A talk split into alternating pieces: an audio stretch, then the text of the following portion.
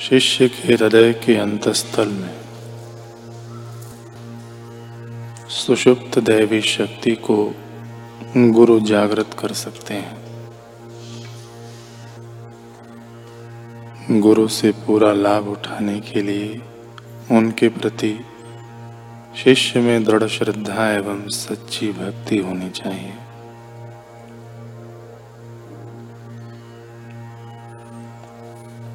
शिष्य गुरु के प्रति जितनी मात्रा में शिष्य को गुरु के प्रति जितनी मात्रा में भक्ति भाव होगा, उतनी मात्रा में उसे फल की प्राप्ति होगी।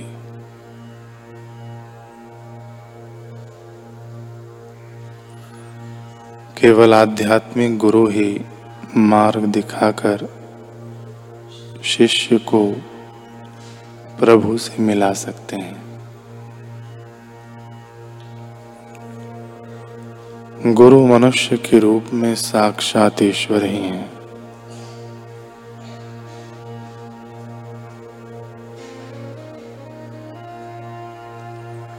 शिष्य को गुरु की आज्ञा का पालन अंतकरण पूर्वक करना चाहिए।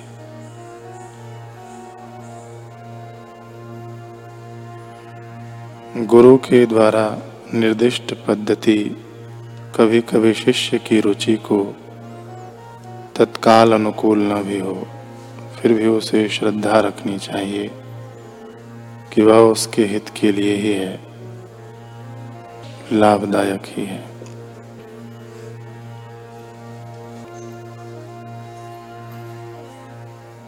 गुरु साक्षात भगवान है। जो साधकों के पथ प्रदर्शन के लिए साकार रूप में प्रकट होते हैं। गुरु का दर्शन भगवत दर्शन है।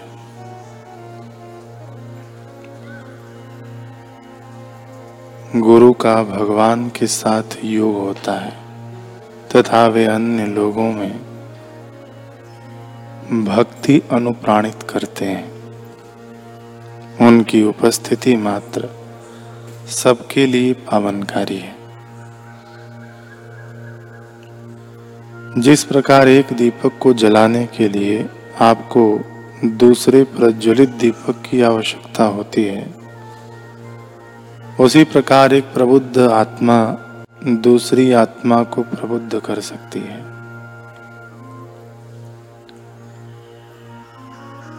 सभी महापुरुषों के गुरु थे। सभी ऋषियों, मुनियों, पैगंबरों जगत गुरुओं अवतारों, महापुरुषों के चाहे वे कितने ही महान क्यों न रहे हों, अपने निजी गुरु थे। श्वेत केतु ने उदालक से मैत्रीय ने यज्ञवल्लक से भृगु ने वरुण से सुखदेव जी ने सनत कुमार से नचिकेता ने यम से, इंद्र ने प्रजापति से सत्य के स्वरूप की शिक्षा प्राप्त की,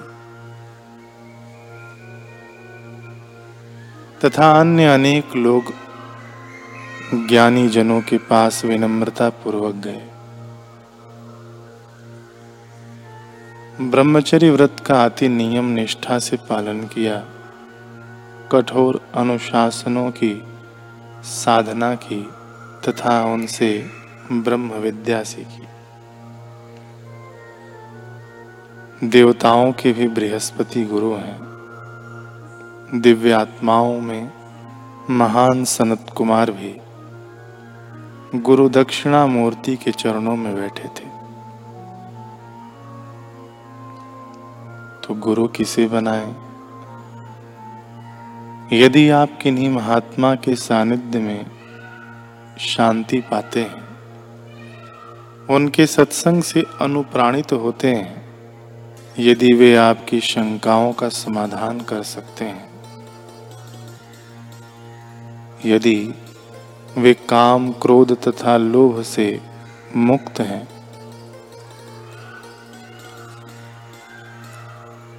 यदि वे निस्वार्थ स्नेही तथा अस्मिता रहित हैं तो आप उन्हें अपना गुरु बना सकते हैं। जो आपके संदेहों का निवारण कर सकते हैं, जो आपकी साधना में सहानुभूतिशील है, जो आपकी आस्था में बाधा नहीं डालते, वरन जहाँ आप हैं वहाँ से आगे आपकी सहायता करते हैं, जिनकी उपस्थिति में आप आध्यात्मिक रूप से अपने को उत्थित अनुभव करते हैं, वे आपके गुरु हैं। यदि आपने एक बार गुरु का चयन कर लिया तो निर्विवाद रूप से उनका अनुसरण करें। भगवान गुरु के माध्यम से आपका पथ प्रदर्शन करेंगे। एक चिकित्सक से आपको औषधि निर्देश तथा पथ्यापथ्य का विवेक मिलता है। दो चिकित्सकों से आपको परामर्श प्राप्त होता है और यदि तीन चिकित्सक हुए तो आपका अपना दाह संस्कार होता है। इसी भांति यदि आपके अनेक गुरु होंगे तो आप किंग कर्तव्य विमोड़ हो जाएँगे। क्या करना है यह आपको ज्ञात न होगा। एक गुरु आपसे कहेगा सोहम जप करो। दूसरा कहेगा, श्री राम का जप करो। तीसरा कहेगा, अनाहत नाथ को सुनो। आप उलझन में पड़ जाएँगे। एक गुरु से जो श्रोत्रिय ब्रह्मनिष्ठ हो, संलग्न रहे। और उनके उपदेशों का पालन करें, वहीं आपकी यात्रा पूरी होगी।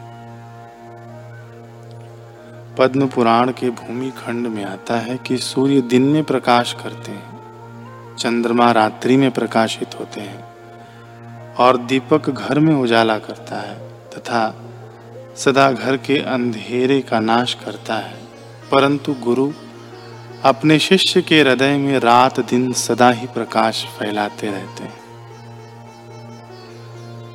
वे शिष्य के संपूर्ण अज्ञान में अंधकार का नाश कर देते हैं। अतएव शिष्यों के लिए गुरु ही परम तीर्थ है। इसलिए संत सहजोबाई कहते हैं कि राम तजू पे गुरु न बिसारो, गुरु के सम हरि को न निहारो। हरि ने जन्म दियो जग माही, गुरु ने आवागमन छुटाए हरि ने पाँच चोर दिए साथा, गुरु ने लई छुटाया अनाथा। हरि ने कुटुंब जाल में गेरी गुरु ने काटी ममता बेरी। हरि ने रोग भोग उर्झायो। गुरु जोगी कर सबे छुटायो। हरि ने कर्म, भ्रम, भरमायो। गुरु ने आत्म रूप लखायो। हरि ने मोसु आप छिपायो।